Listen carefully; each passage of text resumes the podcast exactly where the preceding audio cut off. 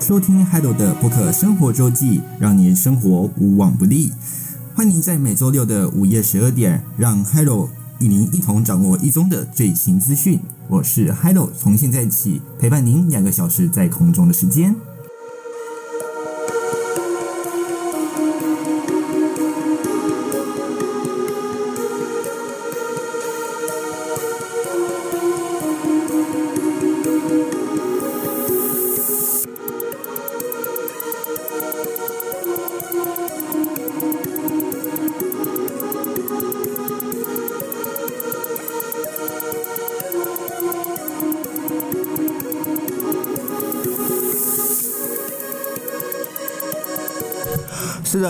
今天八月三号这一周是这个我们讲农历的第一周，那刚好也是八月的第一周。欢迎来到这一周的 Hello 的播客生活周记，Hello 在线上陪伴您两个小时的时间。那一样节目接下来呢，都在每个礼拜六的凌晨十二点到凌晨两点，在空中陪伴您两个小时的时间。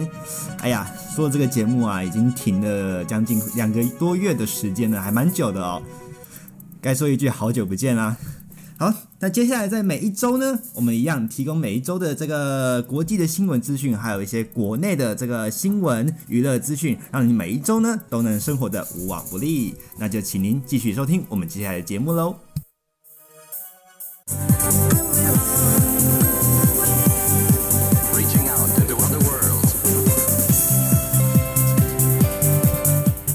那这段时间还有跑去哪里了呢？其实这一段时间、啊，还有人是在这个欧洲啊，来做一些实习跟交换，来做这个希望让自己的这个经验啊比较丰富一点，所以到了西班牙这个比较放松的国度 来做一点实习，跟这边的人做一些交流。那这边的人真的，如果说亚洲最热情的这个民族是台湾人的话，那在欧洲这边不过就是西班牙喽。不管你是有什么困难呢，他们只要看到就是问，就是有一脸疑惑的脸，他们就会主动靠近你，而且是没有恶意的想要帮助你哦。这个是在这个让 Hello 觉得这个有点喜出望外的地方。因为像在其他的像法国啦、英国啦、德国地方等等的，听说啦，因为时间比较没有这么足够，没有去到这些地方。听说呢，这些地方呢，虽然会知道里面有蓝色，但是似乎好像就是。因为一些顾忌上面的问题，像是人身安全啊、钱财的等等的哦，再加上这个目前听说这个国际的经济上面是比较不景气的嘛，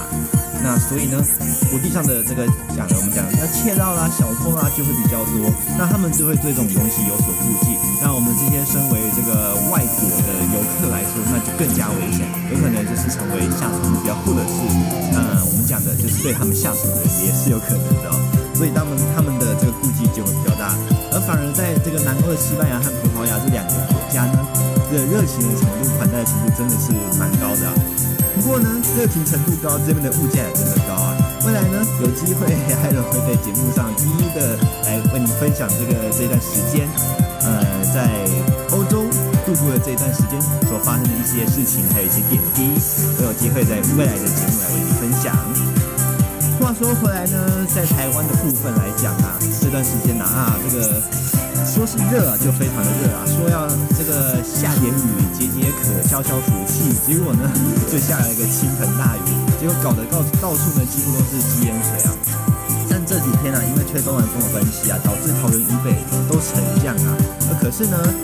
因为有个 Coco Low，就是我们讲的高空冷气低压通过台湾的上头啊。所以反而在没有背风面的地方，也就是桃园以南到嘉义北地区呢，这个降雨的会非常非常明显啦。像今天呢，在中部地区呢，就有时雨量破百的情形发生了，这雨势啊真的是非常的庞大。而在这个天气的部分呢，待会的节目当中也会来带你一块分析这个跟我们之前一样哦，接下来这个一周的天气状况如何，就等我们接下来的天气播报喽。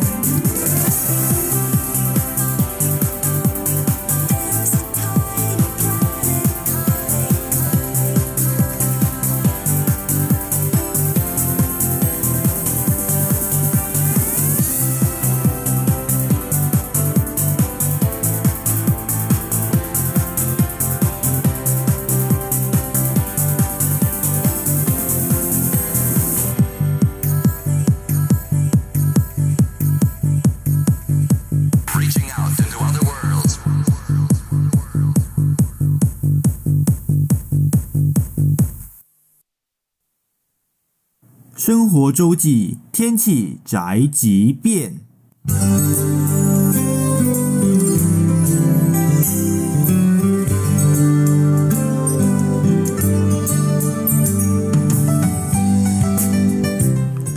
说到天气呢，不知道各位有没有觉得这一年的夏天天气很热闹？不管不然是有台风呢，或者是高压啊，不然就是这个倾盆大雨一直来啊。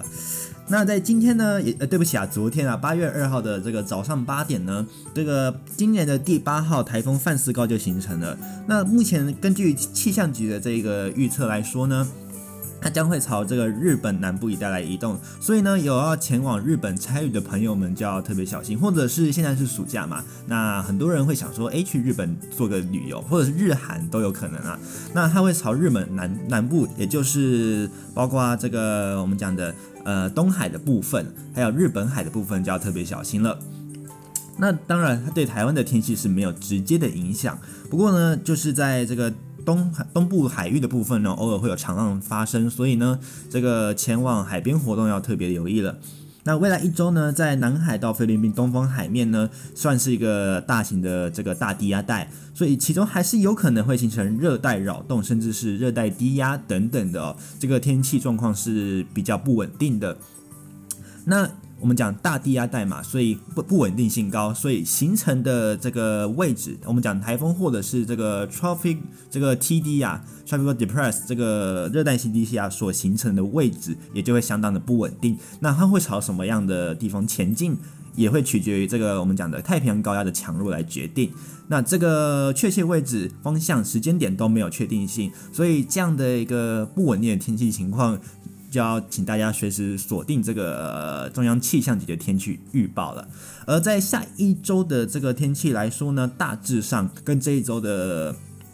天气呢没有什么太大的差别，只是因为这个太平洋高压北移的关系，所以呢大低压带也是跟着北移上来了。在本周日到下周三，也就是八月四号到七号呢，台湾位于这个大低压带的北部边缘啊，所以环境场会。吹偏向东风的部分，在迎风面的这个东半部恒春半岛呢，可能整天断断续续就会有一些局部性的短暂阵雨；而在这个西半部地区呢，大部分都是多云到晴的天气。那午后呢，因为这个午后热对流的发展，所以要小心的就是午后雷阵雨可能会带来瞬间大雨，还有雷阵雨的天气。那不下雨的时候呢，像是这个早上啊、中午啦、啊，都会比较闷热哦。那在下周四到周五呢，这个大低压带呢就会整个笼罩在台湾上头，所以呢大气环境就会更不稳定。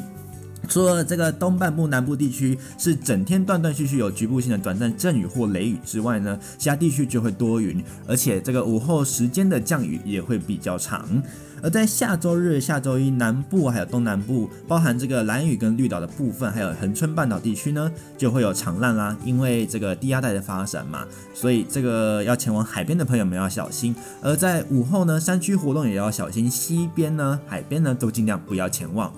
而在八月十号到十二号呢，低压带影响这个东东南部还有。东半部部分还有南部地区呢，这个短暂降雨的时间就会越拉越长。而在中部以北地区呢，则是属于这个多云午后会有转转战雷阵雨的这个天气情况。那因为这几天原本是背风面，而在从今天开始呢，就会转吹东风，所以北部就不是背风面了。所以包含在大台北的这个东侧、南侧的部分呢，降雨就会开始明显起来。等到下一周开始呢，这个午后雷阵雨就会非常的明显。所以提醒您，建议出出门真的午后一定要带伞出门呐。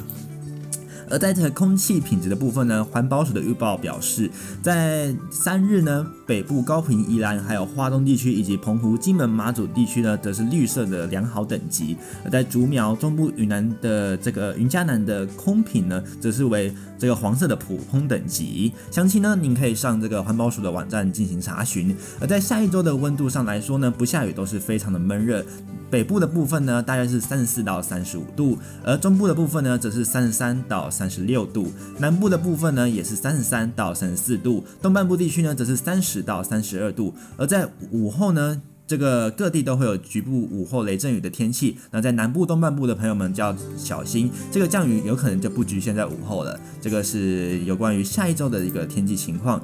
那午后如果真的要前往西边的话，一定要请你真的要多加小心呐。这个我们讲这个瞬间的涨潮，或者是瞬间的这个急流啊，真的是相当的快啊！不知道各位有没有看过网络上的一个影片？它是印度的这个，应该是印度，因为这个影片啊时间有一点久远啊。不过呢，常常被这个拿来作为分享的一个，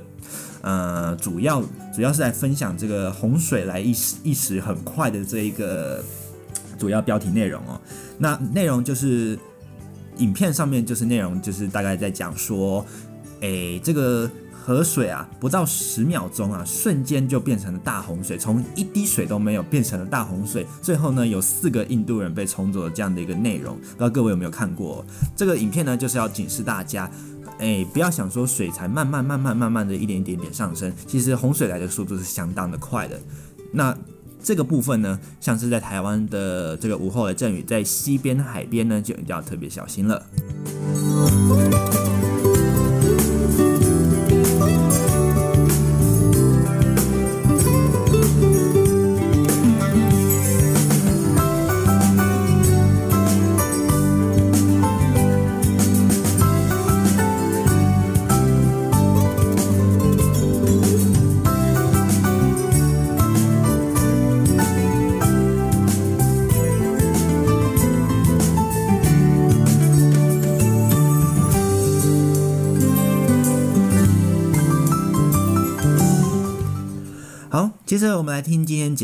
一首歌曲，来听到是郁可唯在《维嘉幸福》里面的这个同名专辑《维嘉幸福》。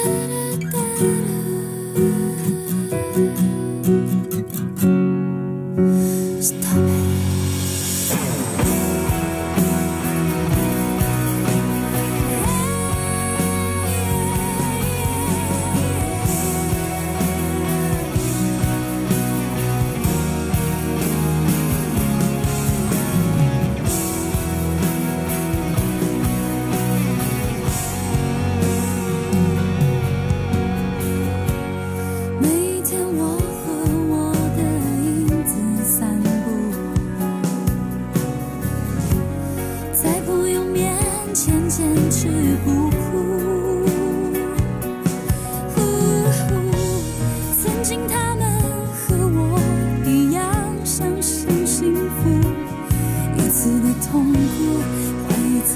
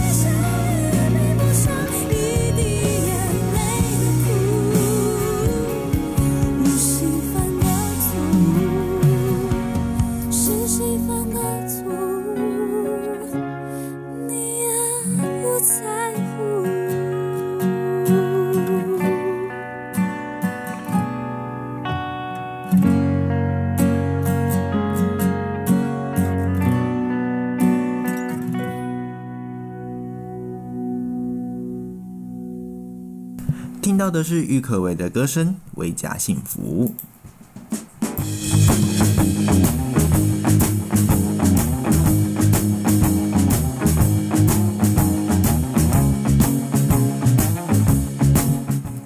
好，我们刚才讲到这个午后雷阵雨是来得又快又急啊，像是在这个八月二号的时候呢，高雄就下雨下到开设这个应变中心啦。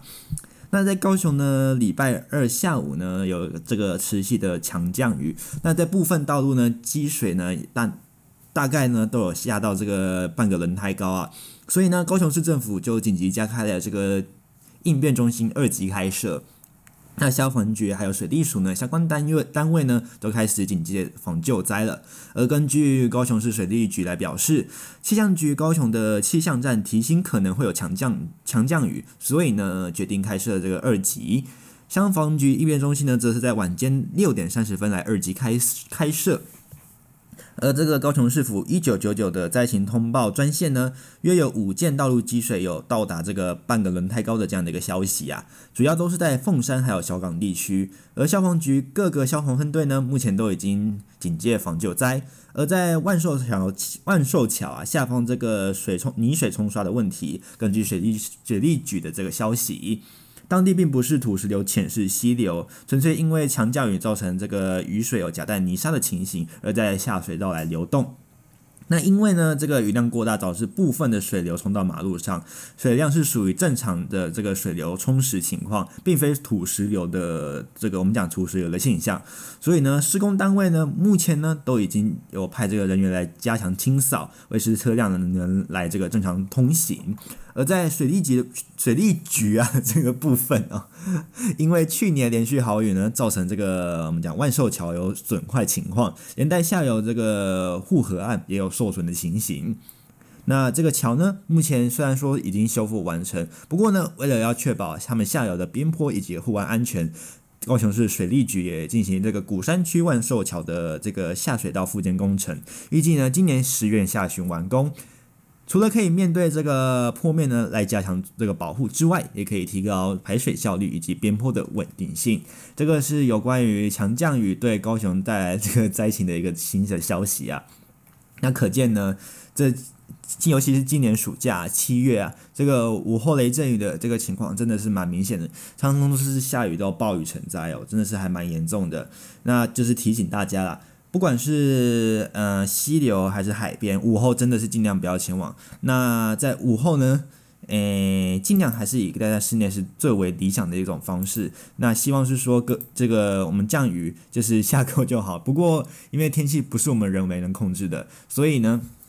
尽量随时留意这个天气的动态。那只要看到这个中央气象局发布这个大雨特报或豪雨特报的话，山区、河边、海边就尽量不要靠近。而在有这个低这个低压带的形成同时，那气象局也会针对这个我们讲。呃，可能是热带性低气压啦，或者是低压带，或者是台风警报等等的。一旦收到这些警报呢，就请各位依照这个我们气象局所发出的通知啊，那来做这个应对。那尽量呢，都在这段期间前往海边的时候，多加留意气象局的动态是最安全的。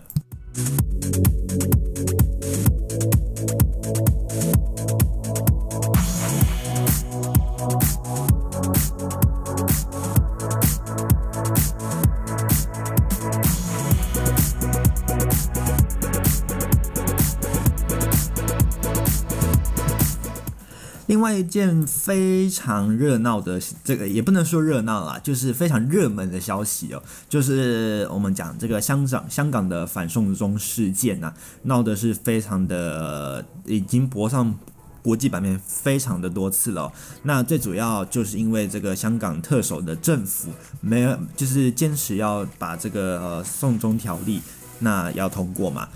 引发了这个港港人治港的这个危机呀、啊。那根据这个中央社的一个最新报道表示呢，有近将近七成的港人，也是百分之七十八以上，来反对这个修订逃犯条例。那根据香港民意研究所今天公布的调查显示，也就是在二号的时候表示呢。有将近七十趴的这个受访者市民，也就是香港的民众反对这个这个修订逃犯条例，也就是我们讲的送中条例。民调大约是在七月二十四号到二十六号来进行。那以电话的模式访问了约一千零七个人。那结果显显示呢，将近七成的受访者是反对修例的，也有八成的受访者要求政府设立独立调查委员会的。部分来调查警方是否有滥权，也是我们讲的这个，呃，之前就是我们有讲，呃，警察把这个民众视为暴民来逮捕，甚至是攻击民众的这样的一个行为，那饱受国际的这个人权组织来批评哦，那各国各国的政这个政府呢，也都多加以批评，那有另六成的受访者。不满这个香港的警察在事件中整体的表现，我们讲嘛，这个警察，我们诶，这个人不管是人权的团体啦，或者是其他各国的这个政府，那都是觉得说，香港的警察对于民众是施以暴行，那反而香港政府还指控这个他们的人民是这个反送中的民众是暴民，那就变成说双方各说各话。不过因为我们讲香港的特首政府后方背后是中国政府，所以这个关系是相当的复杂。那最后呢，这个调查访问还进行对这个市民进行调查，表示说这个对香港造成这个现现实管制危机最重要的因素，那以最高最高十分、最低一分的方式来计算。那根据这个行政长官林郑月娥的关联性高达七点六分，而在警队还有北北京的中央政府也是高达七点一分。这个是有关于这个港人反对反送中条例的这样的一个消息内容。那。当然啦，有希望，当然是希望说不要有暴力的情况出现。那有暴力的情况出现，那目前呢，这个中国是稍微偏向让步一点。不过我们知道，中国的政府力道其实是还蛮强的哦。所以呢，后续会有什么样的情况，以及香港特首政府，我们讲的行政长官林郑月娥会有什么样的动态？会不会把这个反送中条例现在目前是收起来了嘛？那是否到时候会不会又改一个名称，那变成变成一个新送中的这样的一个内容出现？那可能还要再持续观察。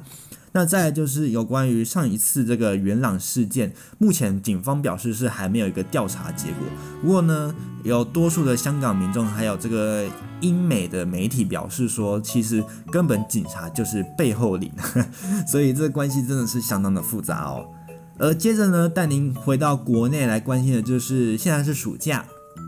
所以呢，有很多人应该会选择登山来消暑哦。那顺便带小孩子登登山也不错，踏踏青哦。那有关于这个去过太平山度假或者是观光的朋友们都知道，太平山其实有一个森林铁路，那是在日治时期的时候建造的。不过呢，因为年久失修，再加上这个修修复不易啊，所以呢，目前都是诶，就是像是一个遗迹那样子放在那边哦。不过呢。这样的一个太平山的森林铁路这样的一个案子，目前呢，宜兰县政府已经接手来做可行性的评估喽，也就表示，诶，是否有希望这个台湾的第二条森林高山森林铁路再度出现？那是不是可以期待了呢？我们来看一下这则报道。这个这个宜兰县太平山森林火车已经停驶将近四十年的时间，有关单位呢近年来努力来争取这个复驶，不过没有太大的进展。而在今天呢，宜兰县政府来表示了，县府将会接手进行可行性的一个评估，后续呢将会提出报告，希望争取中央的这个经费来做做这个新建啊，让铁道来重现复驶。那根据早期的资料记载，在西元一九一四年，日本人进入太平山之后呢，隔年就开始砍伐块木，就是我们讲的林木业。而在一九二二四年呢，利用现在的大同乡土场至这个罗东镇的这个竹林之间，全长约三十七公里的这个铁路，来作为木材的货物以及客运服务。那大部分是以木材为主啦。那人的部分呢，可能就是工人啦，或者是呃服务人员等等的哦。那沿沿线呢，原本是有十个设站的哦。不过呢，因为这个早期的铁路嘛，而且最主要是载物的，不知道朋友们有没有看过这个载蔗糖的小火车哦，也就是小小窄窄的嘛。所以呢，这种生铁嘛，也是载运铁路，它也是窄窄小小的哦。所以规格呢，只有这个我们讲纵贯铁路，也就是你现在看到台铁的这样铁路大小的一半而已。俗称呢叫做这个五分载车，就是我们讲的五分车。而在一九七八年的有一个黛拉台风来侵袭了宜兰，导致这个太平山的森铁呢严重受损。再加上因为长期亏损，还有这个乘客锐减的关系，经过评估之后，这个维修经费规模以及功能条件之后呢，在一九七九年就宣布正式停驶喽，结束了五十六年的铁路疏运。那沿途的这钢轨后来也陆续有拆除，沿途的场站也逐渐闲置废弃，也就是您现在看到的这些场景。那我们讲罗东到太平山的森林铁路就随之沉寂，所以呢，不知道朋友有没有去过罗东林场园区哦？那那边有一个车站，就是这个太平山生铁的一个遗址。而现在呢，宜兰县的工商旅游处副处长这个池藤连池池池先生啊，他今天下午表示说。这个行政院的政务委员吴承泽，昨天呢，还有今天，在这公共工程委员会来关心这样的一个消息，会同了这个行政院的农业委员会、林务局等等相关的官员，还有宜兰县长林姿妙林市长等人来陪同的这个情况下，来实际勘察太平山森林铁路的这个旧路线，并召开了这个会议来讨论是否有修复的可能性。而在市长同意由县府接手之后呢，看这个太平山森林铁道复驶的可行性评估，而县府呢后续将提出相关的报告，希望可以争取到中央的经费进行评估，甚至有望可以重新兴建，让铁道来重建以及复驶。这个是有关于这个太平山生铁的一个消息哦。那这个铁道修复啊，其实 Hiro 其实有曾经在这个观光在阿里山的这个森林桥铁路的时候，听过车上的导游听讲说过，那个就是其实呢，这个生铁的铁路票价并不便宜啊，像是 Hiro 那现在从这个嘉义啊，如果要到奋起湖的话，票价要将近三百七十九块哦，确切的票价可能有一些改变，那这个价格呢，将近是从台北。坐到台中的价格喽，这个价钱真的实在不便宜，而且还是自强号的票价。那在生铁部分呢，其实只是一般列车的票价而已哦。那当然是有保证有座位啦。而沿途的风景呢，就是像独立山啦、焦丽坪等等的，最后行驶到奋起湖。那目前呢，这个阿里山生铁因为修复问题哦，只到十字路，没有办法到达阿里山，所以这边提醒大家，如果要上阿里山的部分的话。您从奋起湖要上阿里山，一定要转乘客运，或者是说您在山下如果有决定好要去阿里山，就先搭乘客运上去，那下来的时候再从奋起湖再来坐这个小火车下山。不过呢，这个小火车因为一票难求，所以强烈建议各位一定要用网络的订票系统先确认看看是否买得到车票，再决定要不要上山。呃，回到话题当中，就是有关于这个修复的问题啊，根据。这个林务局的导游啊，也就是解说员，在车上的时候解说表示呢，他说啊，这个铁路啊，光每个月啊就要花上百万元的维护费，因为为路段非常的危险，呃，加上说这个这个。铁轨啊，其实是相当的陈旧老旧，其实要维护是相当的不简单，一年要花上好上亿甚至上十亿、百亿都有可能来维护这个费用。那一旦有台风来侵袭台湾，造成受损的话呢，这可能就破百亿的这样的一个维护经费了。所以呢，一张铁路的票价三百七十九块，其实呢，并没有很足够来修以修复这个铁路的维护或者是受损的地方。那再加上说，这个政府每年都花很多的钱来维护这样的一个经费，那林务局也认为说这个部分呢，是不是这个亏损太大？那曾经也是不是评估过来停停驶？不过呢，这个有受于这个国内的这些文化、这个社会人士等等的来努力，所以才得以保存说。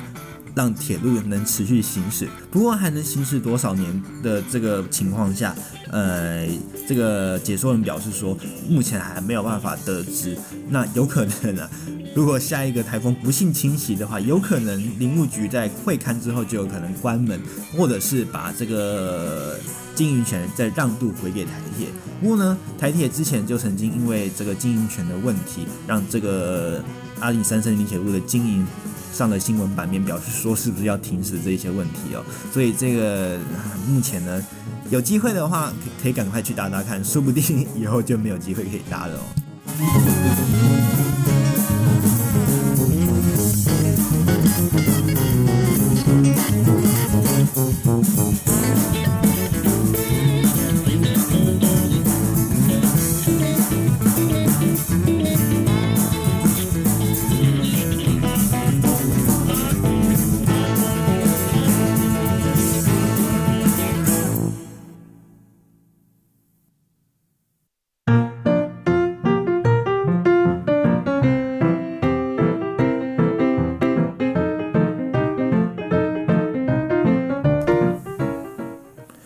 出去玩，那现在八月是暑假了嘛，就是这个旅游的旺季。那有关于法务部对于这个防范毒品的部分呢，也就特别来提醒大家，现在暑假是毒品滥用的高峰期，不管是大人小孩都要多加小心。今天这个法务部呢，在二号发布了一个声明稿，表示呢，这个正值暑假毒品的滥用高峰期啊，政府呢正。各个机关更努力的来强力查缉毒品的这个药头以及新型毒品，呼吁民众呢要共筑反毒的这个防线，有赖家长更加关注小孩的情况，有助于这个第一时间介入加以预防。而法务部今天的新闻稿特别指出，从这个一百零六年行政院通过这个新时代反毒策略之后呢，这个三年来中央。各部部会以及地方各个政府呢，来齐心协力，以具体行动向这个毒品来宣战。在弃毒的弃毒啊，不是弃毒哦，弃毒方面呢，成效的部分比过去还要更加良好。包含今年三月发动了三次的这个安居弃毒专案，查获了毒品的重量将近高达七千三百一十五余公斤呐、啊，破获十九座的这个毒品工厂，那查扣犯罪的所得高达新台币一亿一千零三十四余万元呐、啊，创下了这个屡次专案最高啊！那有效，为了要有效避免这个贩毒者持续灾害国人呐、并彰显政府这个打击贩毒的决心，所以呢，今天的这个新闻稿也特别指出，根据联合的这个联合国毒品的这个与犯罪办公室 UNODC 定义的这个新型影响精神物物质的种类，简称叫 NPS 及国内所谓的新兴毒品。截至今年的四月呢，国际的 NPS 新兴毒品累报的这个通这个通报的量呢，已经高达了九百四十三项，而且有逐年升高的趋势，已成为全球这个面对新兴毒这个毒品的重大挑战。而在法务部以及警政署向行政院争取经费之后呢，已经提升新兴毒品的这个尿液检验的量能了，大要来这个大幅增加检测检测出毒品以及这个药物滥用的一个情况哦。并希望能对轰趴、motel 等等场所的这个被查获者少年，还有一些用药者来进行处理，优先以这个广筛尿液的方式来进行检验，期望可以有效降降低这个传染毒黑素以及这个最终国内新兴药物的这个滥用情形啊，同时呢，也加速列管这些药物以及毒品的使用方式。那根据法务部的这个法医研究统计，一百零七年因使用这些这个我们讲新兴毒品的这个死亡案件约为四十五件，比这个一百零六年的一百件下降了将近五成五的使用量，而今年一到五月的死亡案件则为十九件，显示新兴毒品的防治策略目前呢是有发挥到一定的作用。而在另外一个方面呢，这个初犯的这个使用毒品人数也出有这个逐渐下降下降的一个趋势哦，像在一百零六年呢。使用的人口将近是一万七千一百四十人，则在一百零七年截止下降到了这个一万五千五百二十五人，那这个比例呢，下降了将近九成四。对不起啊，这个九点四趴看错了。而今年呢，这个第一季比起去年呢，同期下降了将近六点四趴，可见这个新生使用毒品的人数已经有效控制。那法务部最后还是提醒大家说，因为目前正值暑假毒品滥用的高峰期，反毒工作呢需要全民一起参与，才能建立这个全方位反毒的方法。而法务特别表示，全民共同参与反毒，共筑防这个反毒的防线，并有赖家长更关注小孩的状况，于第一时间加以介入以及预防。如果有这个贩毒的情势，请踊跃拨打这个检举要头专线一一零或者是零八零零零二四零九九转二。那如果举报呢，最高奖金约为新台币一千万元。那身份呢是绝对保密的。所以，只要有看到毒品，就拨打零八零零零二四零九九转二，或者是拨打一一零报警。那这个详细的内容呢，法务表示是绝对会有保密的。那当然，这些药物碰不得啊。我们讲拉开一时，妙不一世，这个这个话呢，算算是老话一句，而且已经算是一个蛮嗯，算是有点老气的句子了。也就表示呢，现在的毒品其实新兴毒品的样式越来越多，甚至有这个混用的问题啊。毒品咖啡包已经算是小 case 了，所以呢，这个除了我们讲的嗯不认识的人请你喝饮料不要乱喝之外呢，还有一些聚会的场所等等的，如果不是很明显的，像是咖啡厅啦，或者是诶。像是舞厅、舞池，或者是您要前往夜店啦、KTV 啦等等的，这个千万要小心呐、啊。还有这个交流的、交流的一些朋友啊，还还有人事，真的要特别小心。尤其是社会人士的往来，又是相当的复杂。现在的社会，诶。这个隐秘性又非常的高，所以是不是不是在你的饮料或者是您的食物中，或者是利用任何其他的手法，例如放在冷气孔上面啦，来对你施加毒品，最后来控制你，这些情况都是有可能发生的。对自己的保障都要更多加的小心。这个是法务部所带来这个有关于这个暑假这个毒品滥用期的一个消息哦。那希望各位啊。能不要这个不能不能说不要能不要碰，而是千万碰不得啊！这种东西，不管是药物还是毒品，都是千万碰不得。如果真的是有瘾的话，其实有一个好方法就是运动啊。这个根据前阵子这个食药署以及这个卫福部的这个公布内容啊，其实这个运动对于心理的影响，比起毒品对于心理的影响，正面影响当然是好很多了。而且呢。不仅这个运动可以让你自己的心理健康，那让自己的身体的这个机能运作正常，也是一个，诶，如果当做附加效果也是不错的啦。也就是说呢，人在运动的时候呢，其实这个脑袋的脑内啡，其实运动的分泌量是会增加的哦。所以呢，如果真的闲闲没事做，其实来去运动也是一个不错的方法。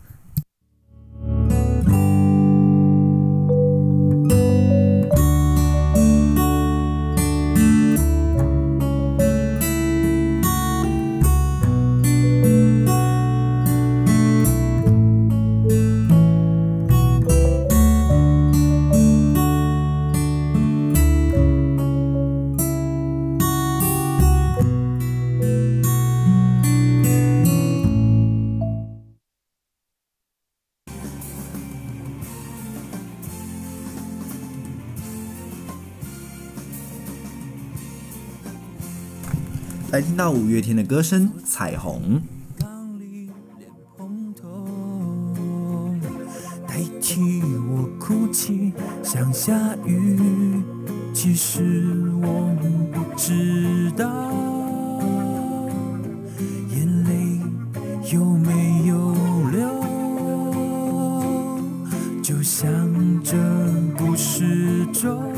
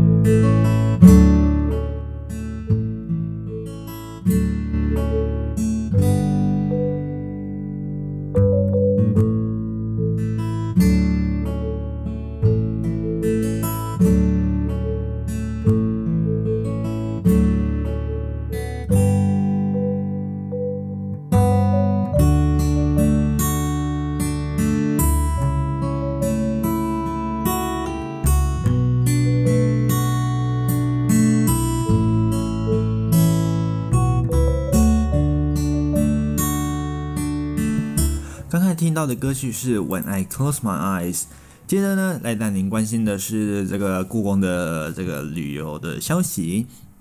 这个故宫为了传承历史啊，重现周族的神话与地方的串联。故宫的南院呢，与宗族都周族啊，就是我们讲的这个阿里山的民族啊，都同时在嘉义。所以呢，故宫故宫对不起啊，故宫啊，特别选在今天的与这个这个原住民日啊，来台在台北举办了这个叫做周神话的这个影片试映会。那呈现源自于周族的神话历史。那故事呢，在这个故宫与美国休斯顿影展的这个金奖导演柯子健的这个制作团队来合作，以二十分钟的这个实景动画短片，重现了这个周族的神这四个神话传说。那这个导演柯子健呢，将周族人的这个创世创人、射日故事、洪水传说以及部落发展等四个神话呢，串联成了这个反映周族的历史故事。那这个故宫呢，汇整的这个这个周族的文物、口传口传记录。歌谣、服饰以及考古证据，因为我们知道这个原住民语其实并没有这个文字啊，是后来这个荷兰人来了之后，才逐渐有文字化，到后来这个民国政府才有确切的文字来记录这个原住民相关的内容。所以呢，早期的故事基本上都是靠口传或者是歌谣啊。那呈现原这个呢，这些证据呢，来呈现原住民的这个文化缤纷色彩样貌，也运用了这个多种高规则的这个制成技术。融合这个实拍以及特效，以电影的这样的美术风格来重现邹族的样貌，也呈现台湾这个多元文化的一个内涵。而这个周神话邀请了周族歌手高蕾雅来演出，以及金曲奖得主柯智豪来担任这个配乐。那搭配目前的四四 K 高规格的这个技术来拍摄，辅以二 D、三 D 等多样的这个数位技术，呈呈现这样这个深隽永久的这样一个邹族神话。而在故宫南院呢，为了加强与地方的文化串联，连续几这个上次举办的这个“奔奔不息嘉义发展史”的这个常设展，还有这个“织路绣进穿重山”台湾原住民服饰精品联展的特展之后呢，故宫南院借由这部这个周神话的这样的一个影片，将从这个在地出出发的这一个取向，朝向国际来接轨。而这个周神话，我们讲这一部影片呢，将会在九月七号在故宫南院的集贤厅来举办首映。这是有关于故宫南院发出的一个最新的旅游讯息。那在这个有关于原住民的文化的部分，有兴趣的朋友们不妨可以上这个故宫南院的官网来进行查询购票。不知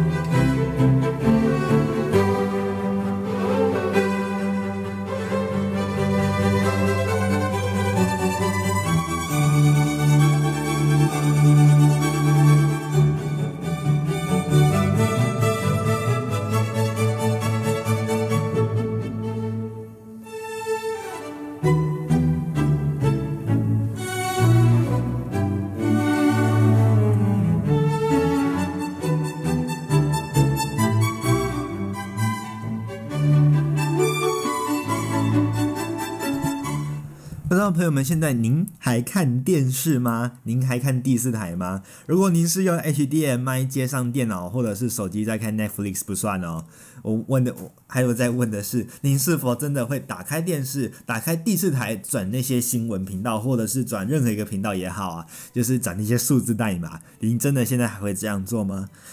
基本上听说现在的年轻朋友们基本上是不会这么做的啦，通常是要这个中年以上的朋友们才会有这个习惯哦。那可能要经历过我们讲的叫老三台时代的朋友们才会有这个习惯哦。所以呢，现在这种 OTT 时代啊，对于这样的一个传统电视业者的冲击就相当的大。那目前呢，会留眼球大战专题二这样的一个 OTT 来势汹汹，中华电信 MOD 崛起的这样一个时代，有线电视的这个产业遭逢了现在这个巨大的挑战，这样的一个数位汇流中三大势力。各有难关要过，彼此的这个竞合关系也牵动了这个眼球战局的胜负。我们讲的眼球战局呢，就是有关于这个电视产业的一个战争，不管是电影啦，或者是电视节目、综艺节目、新闻等等的频道这些啊相关的内容啊，其实都是这个传播业的一个大挑战。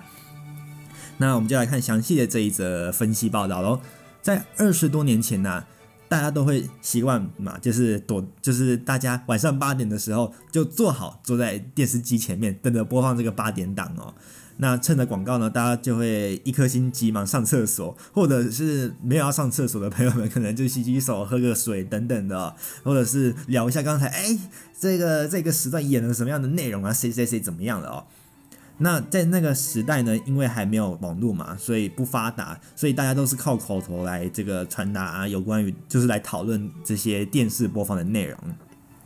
所以这样的一个习惯呢，就会让大家或者是家人，不管家人啊同居的人都会聚在一起的讨论。所以呢，电视是那个时候的生活重心啊。不过呢，在二十年的转变，家家户户虽然还是有一台电视机，但是不见得会开。那你我从电脑、手机收看宫廷剧，或者是韩剧啦，或者是本土剧，也可以看看重播等等的，或是透过我们讲叫中华电信的 MOD 回放这个呃体育赛事啦，或者是其他电影等等的，不少人还是停掉了家里的第四台，甚至连老三台的这个无线电视都不会看呢、那随着这个科技发展日新月日新月异啊，这个传统电视的这个挑战也就越来越大了。根据这个国家通讯传播委员会 NCC 的统计来表示说，今年首季全台有线电视收视户是来到了五百零四点二万户，普及率大约是将近一半啊，大约是五十七点六趴，已经连续六个月都有这个。以季度来算是有下滑的哦，用户相较于二零一七年第三季的五百二十四点八万户，减少了二十万户，等于每个月都有超过一万户的家庭来减线，也就是我们讲的不看第四台了。这个下滑的趋势啊，相当的明显。那追究主要的原因呢，是因为有线电视的重播率非常的高，那加上万年频道常常惹民怨，有可能就是像今天我如想要，还有想要看新闻频道，但是却不小心买到了宗教台，可是我又不能因为这样而退钱，因为它就是一整个包在一起的，那这样的一个情况就惹了民怨。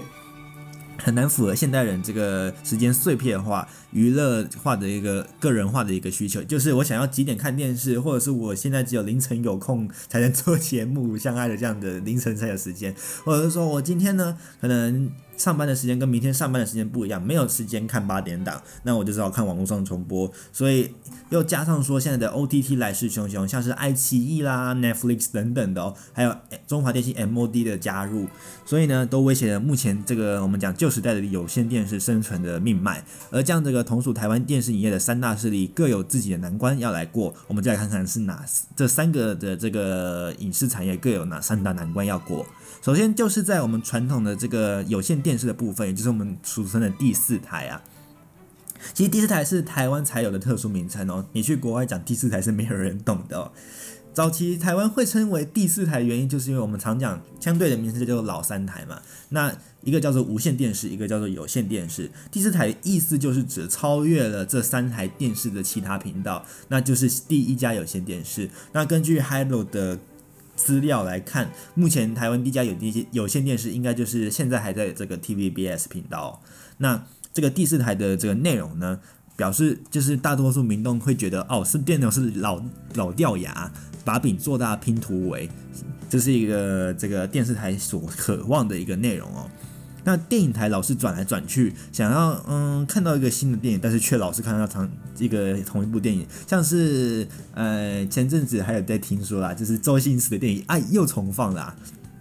根据这个消基会日前公开来表示，这个有线有线电视台春节重播的这个几率将近是一半以上哦，呼吁这个有线电视业者主管机关要重视消费者的权益哦。那台湾有线电视业者的这个生态是由上游频道产生内容，透过中游频道代理商向系统台，也就是我们讲的 MSO 来收取授权费，并向这个广告商来收取费用。也就是呢，今天呃，假设我是电视台，而您是这个收视频道的话，我会先将我的电视台交给呃某一家的这个有线电视业者，就是我们讲机上盒业者，在由他们会诊之后呢。中间收取这个费用，向这个电视台收取费用，然后再把这个频道会诊起来卖给这个收视群众。那广告商呢，同时会向这个有线电视业者，我们讲的机上盒业者来收取广告费用。还有这个电视台，它会向电视台呢来推销它的广告，那电视台就会以它的这个有线电视的收视率来算这个秒数，来进行广告的这个协商，来说啊，就是讲要卖多少钱等等的哦。也就是呢，虽然我们是花钱看电视，但其实呢，我们花钱也买了广告来看哦。这个算是呃另一种看法。不过呢，这个算是台湾的一个标准的电视生态哦。那回到这则新闻上来说，在这个近年的这个市场竞争啊，收取这个五百块的月费算是太高哦。那加上跨区域经营引发业者这个低价抢客歪风啊，系统台频道商常常发生这个授权的授权的一个争议，导致这个断讯风波常常出现呢、啊。前阵子常常在常常常在讲这个，呃日那个华纳电视台，不知道各位有没有看这个？音乐频道有一些像华纳电视台，还有日本的 JP 九片这种频道，其实在台湾是有存在电视台里面的。不过呢，因为被摆得太后面，再加上就是不太有人知道这样的一个内容，而且还要加这个付费内容，也就是您缴五百多块之外呢，你很可能还要再买其他的套餐才会有这些内容，所以导致说想要看这些频道的或者人，或者是说。诶，不知道这些频道的人，就也不知道要去哪里买，也就导致了这些频道的这个业者呢，纷纷退出了台湾，所以就会导致这个，嗯，这个想要收视的群群众呢，发现说想要看的电视台遭到断讯的内容。而这个频道业者呢，频频叫屈，指出呢，想要投资内容吸引收视，但是系统台却不愿意提高分润的内容。那不具名系统业者也反控说，过去频道商七成靠广告来收入，现在网络兴起，电视广告来这个价码也衰退，所以呢，频道商就反咬这个系统业者，说我亏待你。这个是这个他们这个广告商的这个频道商的这个抱怨啊。那这个数位汇流呢，让大环境不一样了。这个产业界的人士就这样说喽，他说有线电视呢面临这个内忧外患，除了杀价竞争，更有境外的 OTT 大军来袭，就刚才讲到的 I C E 啊、Netflix 等等的，还有 MOD 开放自主频道等等的这些压力。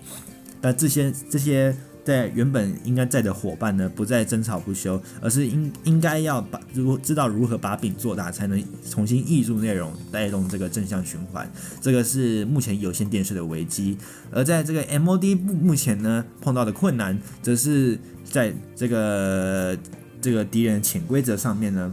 恐怕是难难作梗啊。这个中华电信 MOD 近年来这个用户量是有上升的趋势哦，目前这个用户数的突破已经将近两百万户了哦。那今年的力拼这个转亏为盈，将终结连续十四年的这个亏损命运啊，成为对手这个。非常忌惮的一个对象。那根据国家通讯传播委员会 NCC 在今年一月开放中华电信 MOD 自主频道的这样的一个贩卖模式，解放 MOD 多年的这个紧箍咒啊。根据今年八月 MOD 计划正式端出自由选套餐啊，已经将这个决定权交由收视户来自行决定，提供一百九十个频道自己选，每个月换，也就是您今天想要看某一个新闻台，我就只买这个新闻台就好了。相较于有线电视业者还倾向吃大锅饭，中华电信。有这个有线电视之先打破僵局，颇有这个分庭抗礼的这样的一个意味哦。那根据产业人士的分析，系统台对于频道上面 MOD 抵制潜规则，还是 MOD 发展的最大难题。也就是可能今天我这个频道同时有在这个 MOD 跟这个一般的第四台都有这个上架，可是因为这个。大部分的以前的大部分的收视群众都还是在这个有线电视上面，也就导致说他们会压压制我去 MOD，也就是说，如果我去 MOD，诶申请上架被他们知道的话，他们会把我的这个在有线电视的频道就给下架，不让我上架，这就是目前 MOD 收集频道的这个能力不够的原因哦，也也就是抵制的潜规则。那投入 MOD 等于投入敌营啊，这个是对于这个频道商，对不起啊，这个中间的这个中游业者来说，所以频道商对于这个系统台遭到对付，所以也就表示说，MOD 目前除了新闻台、无线台等 B 载频道之外，只有这个环宇新闻台、一电视啦、三三三立以及民视新闻台等等的其他主流频道家族，像是东森啦、中天啦、TVBS 啦等等的，其实都没有在上面哦。那这个产业人士匿名的产业人士来强调，这也是目前多数台湾收视户对 MOD 观望的主因。是否能松动这个潜带潜规则啊？这个带动有线电视主流的 MOD 频道上架，将是扭转 MOD 在台湾市场价值的这个关键。而在 OTT 的部分呢，则是这个百百家争鸣啊，在本土 NT。这个 OTT 存亡之秋啊，这个海外的这个巨孽来碾压台湾的这个本土 OTT 啦。尽管台湾愿意付费 OTT 的用户目前还算是在少数的部分，但是这个资诚联合会的会计事务所调查目前估计表示，台湾 OTT 这个营收未来五年将以十五点六趴的年复合成长率增加到二零二三年的十一亿美元，成长趋势是相当的惊人啊。那这个 OTT 的这个产值蒸蒸日上，但是在台湾 OTT 市场百家争鸣的情况下，本土业者遭到这个 Netflix 啦、爱奇艺等等海外巨孽的碾压。那国内的业者大叹说，OTT 绝对是国家战略战略的一个政策。诶，不知道各位知不知道，这个四季影视还有这个赖赖 TV 线上影视，这些就是国内的 OTT 哦。那台湾呢，法规其实定不出这样的一个。对抗国外 OTT 的一个方式来，那这些 OTT 国内 OTT 业者就放话表示说，放任业者乱打，让外来者用不公平的条件来竞争，像是大门美妆建议台湾可以参考欧盟的条例，甚至以更严格的比例来抽抽这个特别税，像这个 Netflix 或者是爱奇艺等等的。诶，如果要注册在台湾的话，希望他他们希望能在台湾抽抽一点税，呃，让这个竞争能更公平，补助台湾的一些内容产业。尤其呢，像中国 OTT。接棒这个绕道登台啊，形成了不平等的竞争。像这个最有名就是爱奇艺，在二零一六年透过在台湾的这个代理商负责会员收入。那中国腾讯旗下这个影音平台 WeTV 也在五月呢，悄悄在台湾上架了这个 APP，招收这个会员的会员费。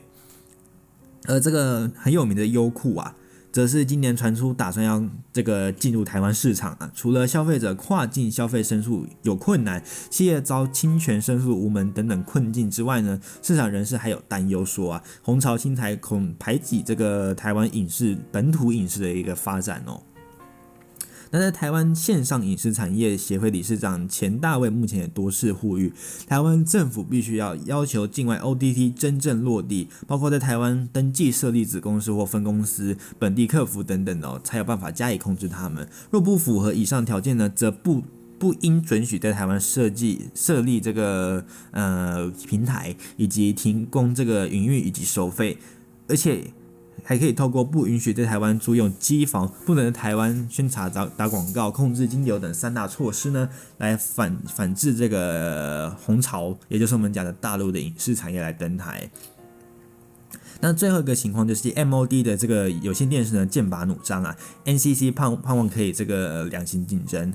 那在中华电信的这个 MOD 以及有线电视也一样是提供用户视讯服务，但是却分属有线电视法还有电信法的规范管理。像是有线电视法就是我们一般的电视台的第四台啊。那在电信法部分，因为中华电信是属于电信公司嘛，所以这个部分的 MOD 就是归属在电信法里面来管理。像这个，尤其 NCC 这个国家通讯传播委员会开放中华电信 MOD 可以自主频道之后呢，更有更有引发这个有线电视第四台业者的反弹啊。他们认为呢，有线电视受到这个党政军条款，订户数不可以超过总用户的这个三分之一，收视费等等审核机制都都应该要松松绑，比照这个电信法来管理哦。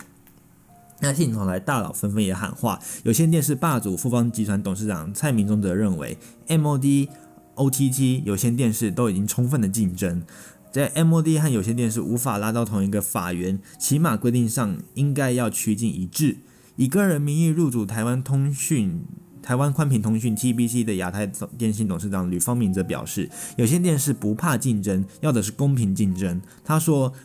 就是用这个不能掐着脖子，却让另一只出去外面咬人的狗来做比喻哦。而这个世新大学的广电系兼任副教授这个何吉生则表示说，既然 NCC 已经同意这个 MOD 自主频道的这个开放，两者应该视为同一个市场，可以让这个 MOD 以及有线电视来一较高下。那学者专家也认为说，两者看似剑拔弩张，但是争取的同一频道以及影剧内容也是祸福与共。所以呢，应该来共同思考如何打破这样的一个僵固的藩篱啊，让台湾的这个产业能更加良好，而不是在想啊如何逐渐缩小版图中，让自自己这个利益能更加的明显哦。那在 NCC 的这个代理主任陈耀强来表示说，NCC 会致力于促进有线电视 I B T V，也就是我们刚才讲的这个中华电信 MOD 以及 OTT 之间的良性公平竞争。那有必要的时候会对 OTT 来进行这个必要监理。那对于媒体垄断的这个必要管制，他们也会持续进行。那在新时代这样的一个 OTT 收看的一个模式啊，这样的方法来袭啊，有线电视 MOD 这个则是认为说应该要来接收这种新的这个观看模式。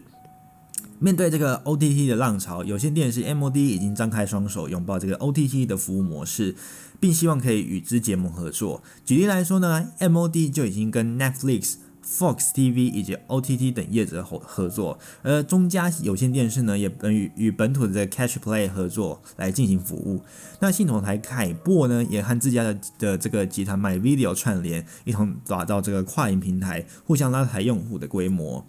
而在这个通讯商的部分，Line TV 目前上架到这个台数科的数位电视和哈 TV 加，也就是 Line 这 Line TV 在亚洲地区第一次有发生跟这个有线电视业者合作的一个情况。那根据台数科董集团董事长的这个廖廖子成表示呢，这个台湾电视二十年来走向崩解，现在也终于要重生。他认为说，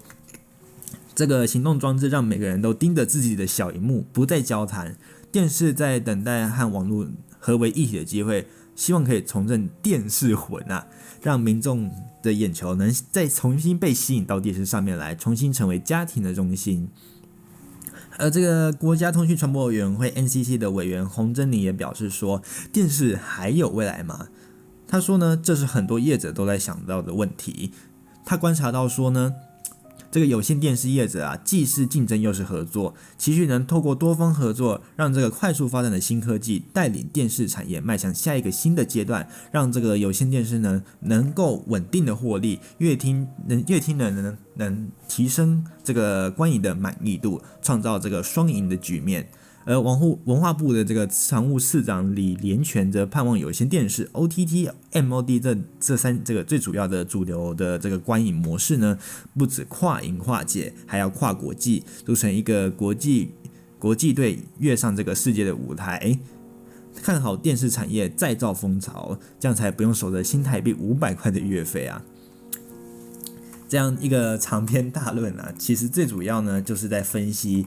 目前台湾这样的一个观影产业，OTT、MOD 以及这个一般传统第四台的这样的一个观影的一个模式的竞争压力，以及他们需要面对未来的一些问题哦，这个算算是一个新时代主流趋势下的一个新形态哦。那未来这个战争恐怕还会持续继续下去哦。那什么时候 OTT、MOD 有线电视能够完全的整合呢？这就要看这个。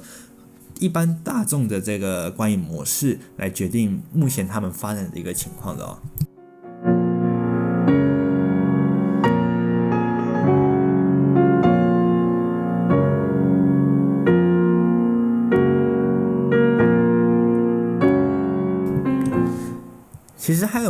刚好很有趣哦，算是游走在这三家业者之间呐、啊。还有在台湾呢，其实基本上。诶，OTT 的部分呢，偶尔会看，那可能是看看蜡笔小新啊，或者是一些短剧等等的哦。而在电视业者的部分呢，则是习习惯看这个新闻啊。当然，有线电视业者还有还是比较喜欢，因为比较没有网络延迟的问题。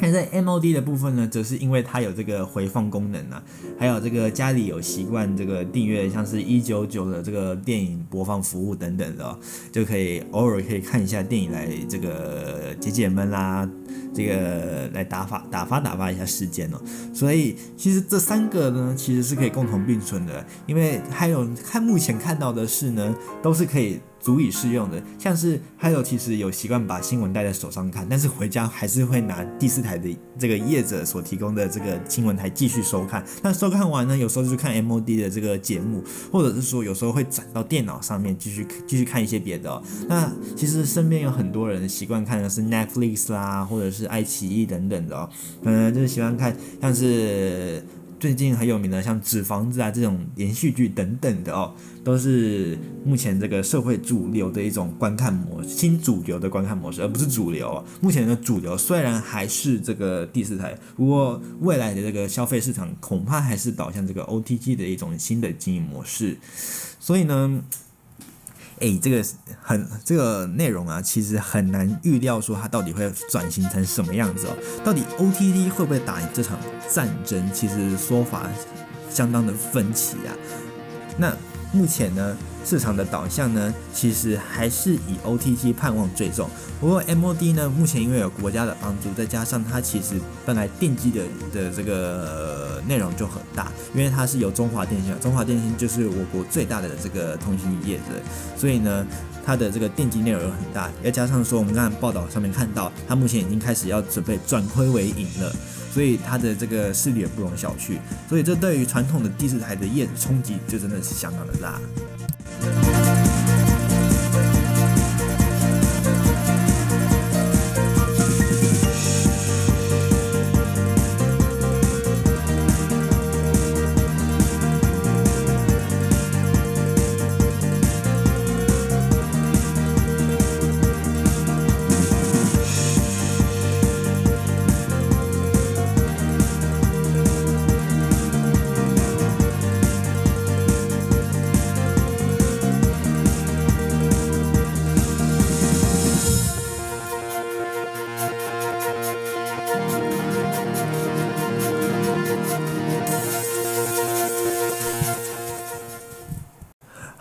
歌曲过后呢，就要准备来关心这礼拜的国际话题喽。这礼拜有什么国际内容呢？歌曲之后就一起来关心。接下来听到的歌曲呢，是来自这个惠尼休斯顿还有玛利亚凯莉所合唱，在这个电影《埃及王子》一九九八年这部电影的主题曲《When You Believe》。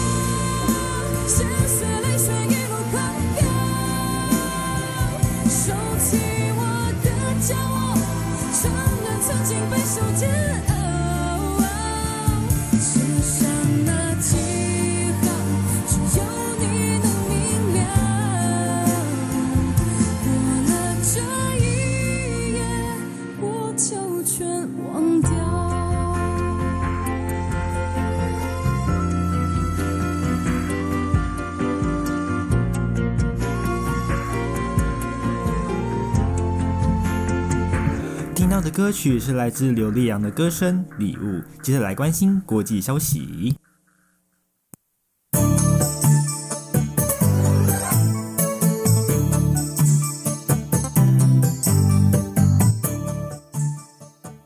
生活周记，国际要闻。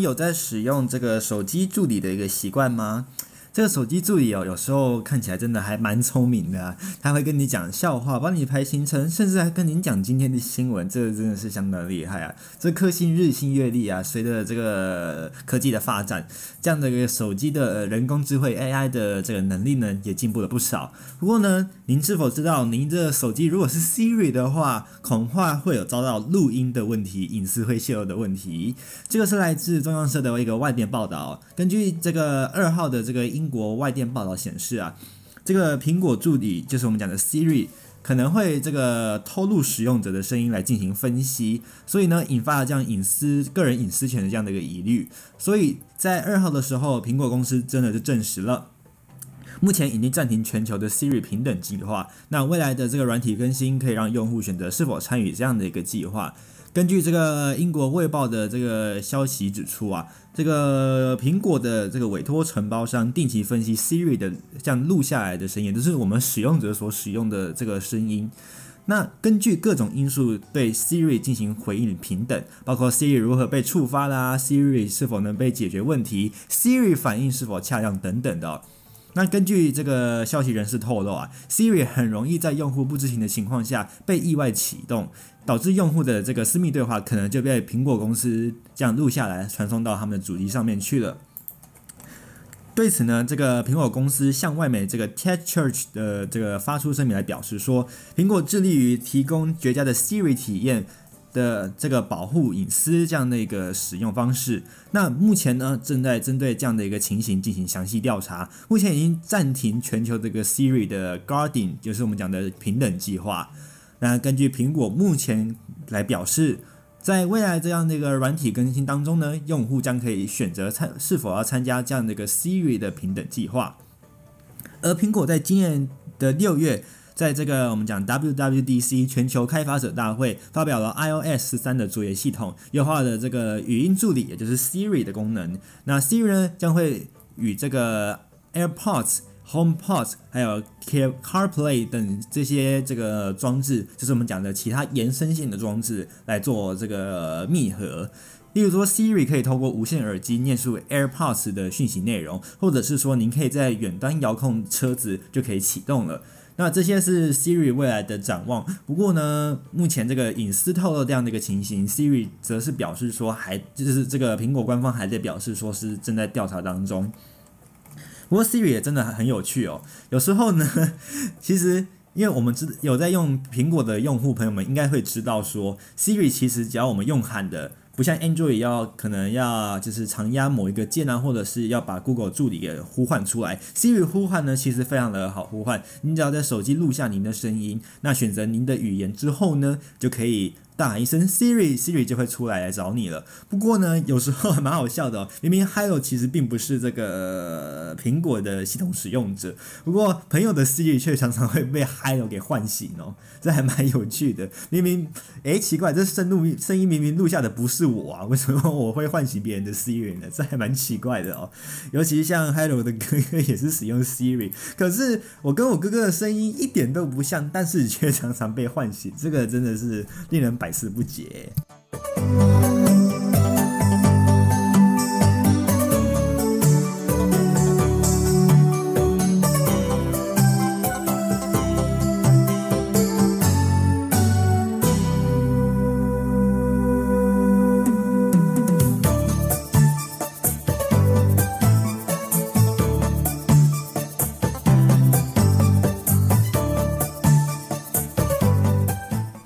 而同样是发生在 iOS 系统上面的事情，就是有关于最近日本的节庆，不知道朋友们要去日本哦。日本最近要举办这个花火节，也就是我们讲的这个类似像澎湖的这样这样一个会放烟火的一个节庆哦。那日本也是定期在暑假的这个夏季会举行这样的一个庆典，所以呢。这个日商，也就是我们讲的 Line，就在 iOS 系统上面呢做了一些特殊的改变。只要您在 iOS 系统的手机上面输入这个限定的关键字 “Line” 的聊天室，就可以放烟火啦。那要怎么样才能放这样的烟火呢？通讯软体 Line 呢庆祝这个起源于日本的花火节，在台湾的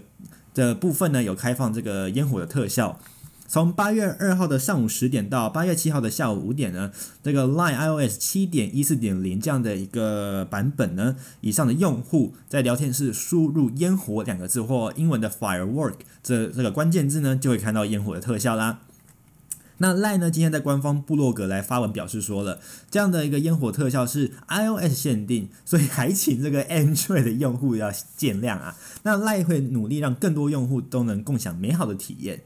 他们则特别指出说，这样的一个聊天式烟火特效的起源，是因为这个日本现在当地正在举办花火节，许多地方都会举办盛大的这个花火盛会，也就是这个大型烟火的释放。那日本的民众就会趁这个庆的时候，穿着浴衣，以及以及跟朋友一起，或者是家人啊，一起前往这个河边或者是释放地点来观赏这个花火啊。那赖的公司表示呢，烟火能为许多人带来具有幸福感的美好记忆，因此呢，赖也在台湾开放烟火的特效，让大家透过这个赖的聊天室就能看观看熊大兔兔还有莎莉也画成这样的一个电子烟火的形式。这个是赖要带给这个我们讲 iOS 系统朋友们的一个这个大惊喜哦。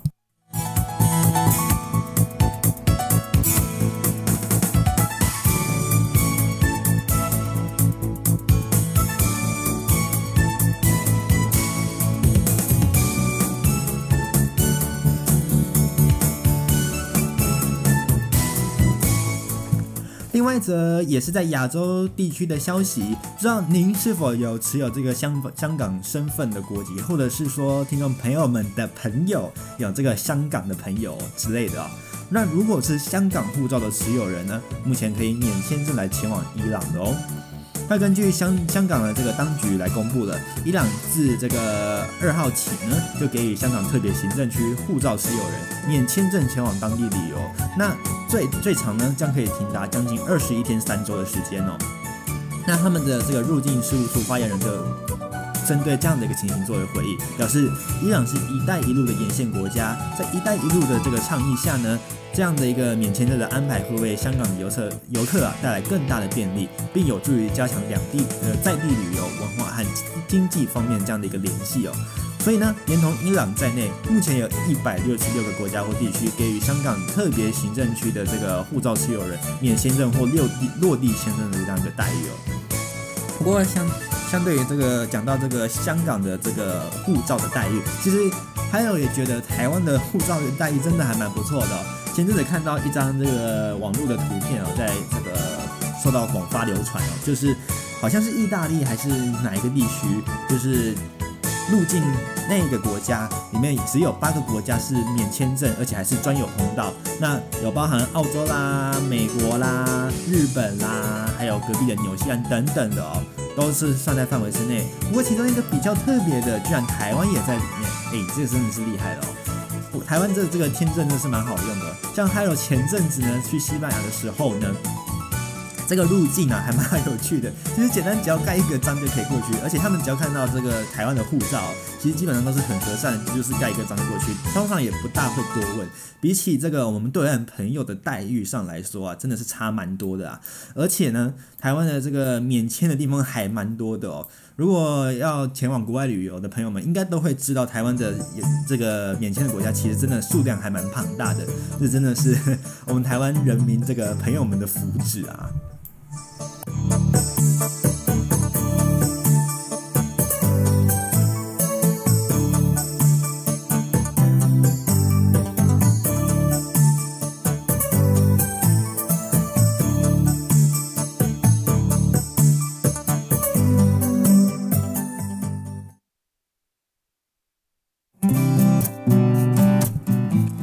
说到幸福呢，我们就听到了来自这一首这个杨丞琳带来的比较幸福洋溢的歌曲，这首歌是《遇上爱》。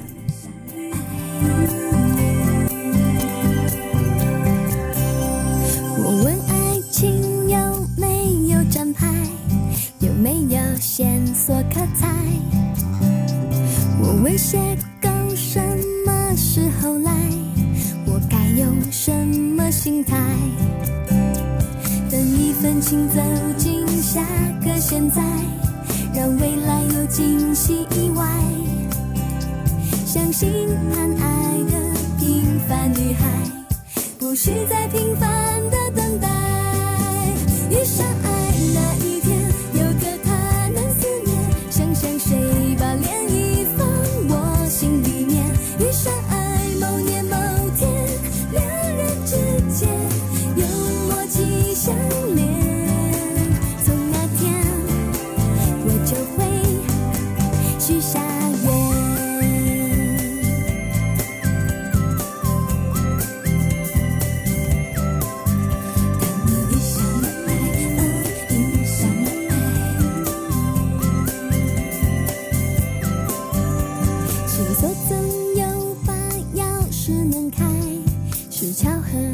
开始安排，对的时间和对的人揣，感动一定会很快。等一份情走进下个现在，让未来有惊喜意外。相信盼爱的平凡女孩，不需再平凡的等待。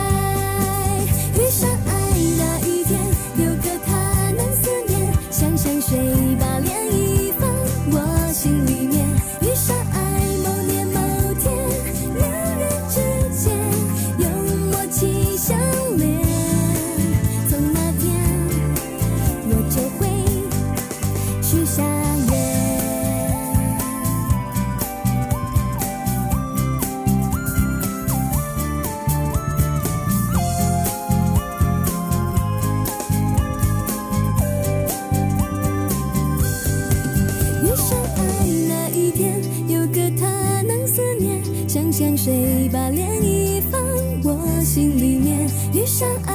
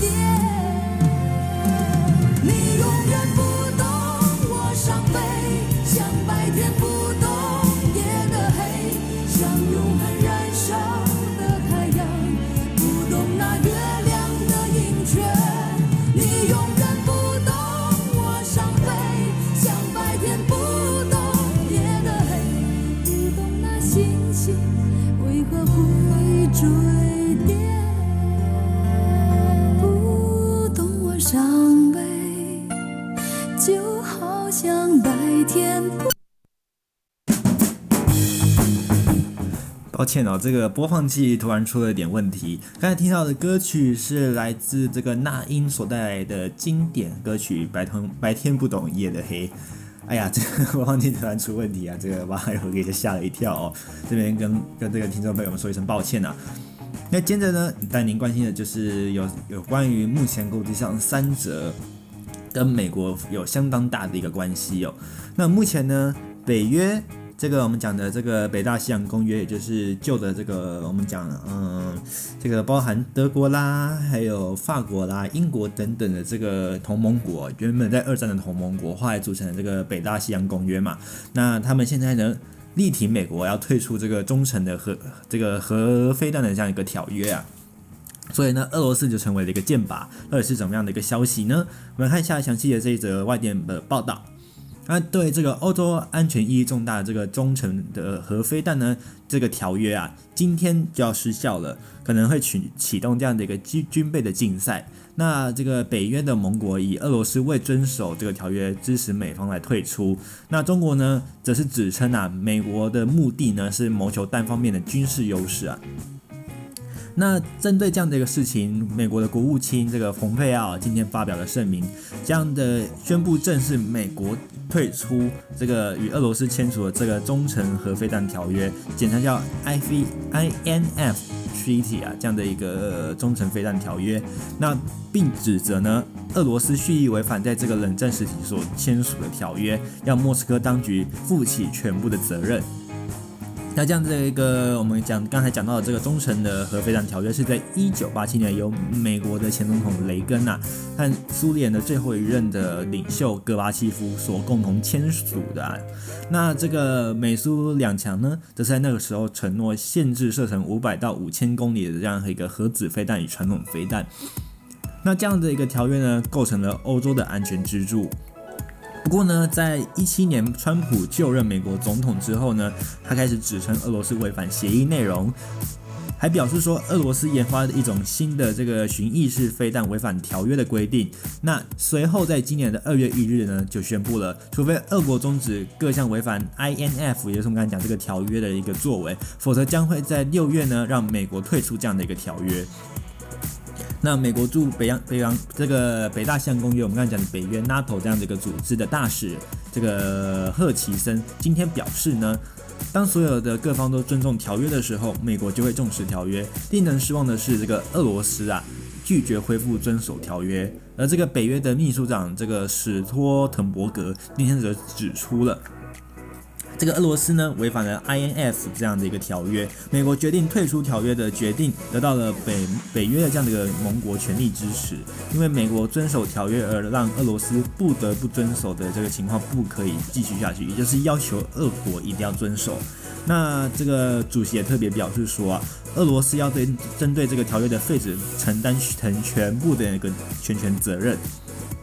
那相较于美国以及北约的盟国，能让西西方国家让 INF 这样的一个条约走入历史，在亚洲不断扩张这样的一个军事威胁的中国，今天则表示坚决反对美国不顾国际社会的反对，最退出这样的一个条约，并呢指称这是美国无视自身国际的这样的一个承诺，奉行单边主义的一个消极举动。那其实真实的目的呢是要自我松绑，谋求单方面的军事和战略优势。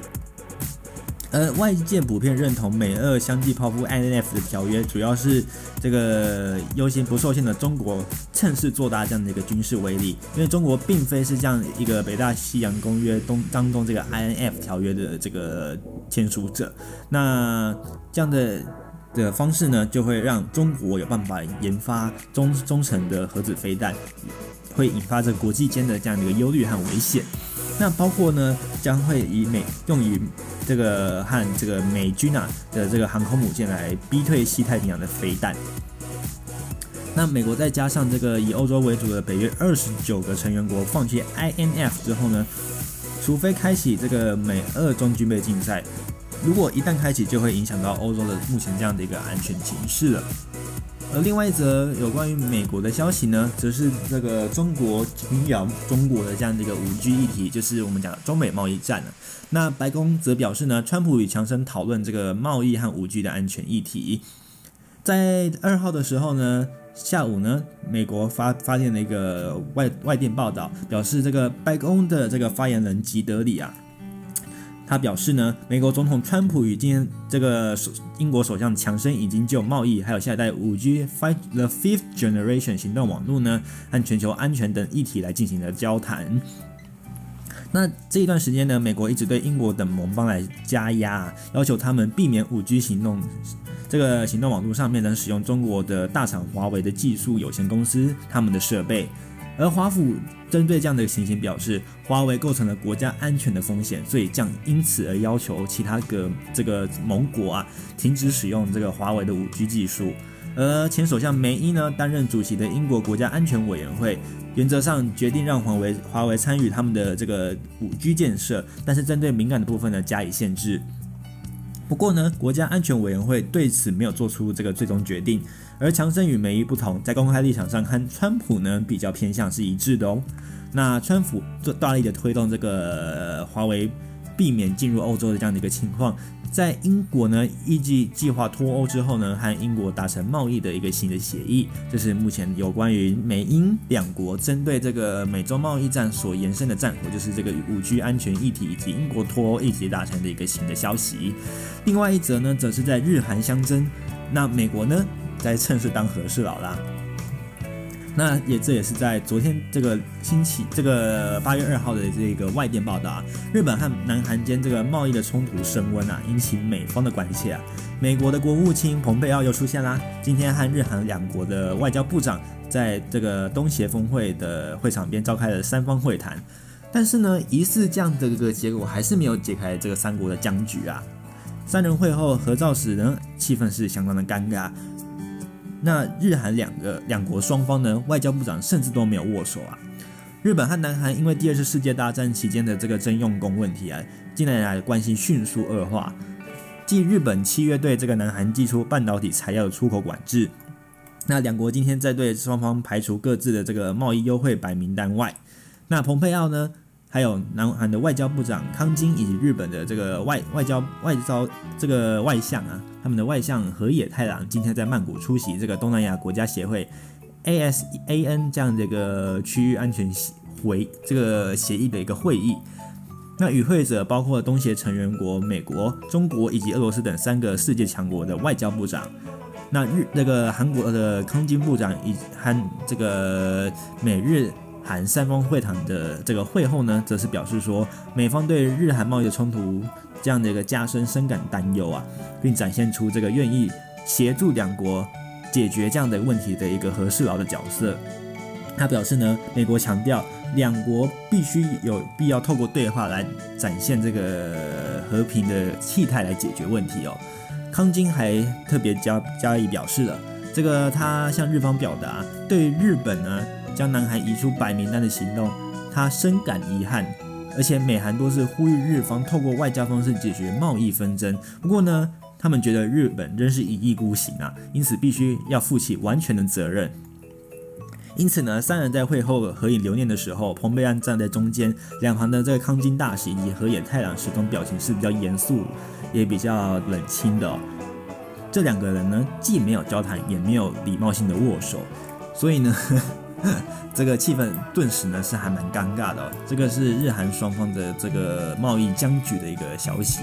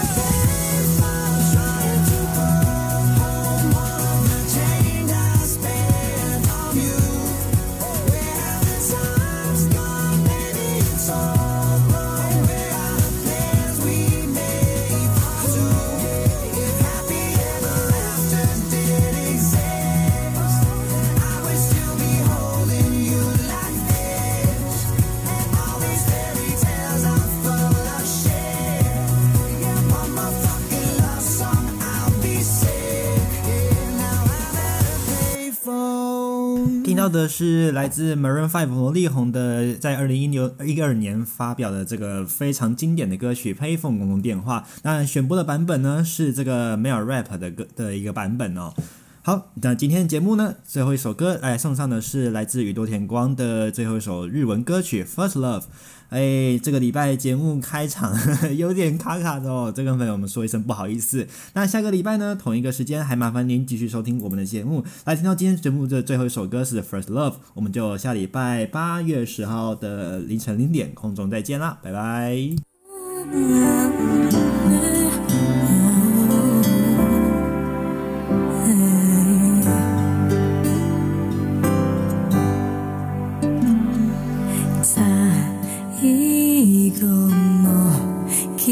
姿はこのフレーバーがした。苦くて切ない香り。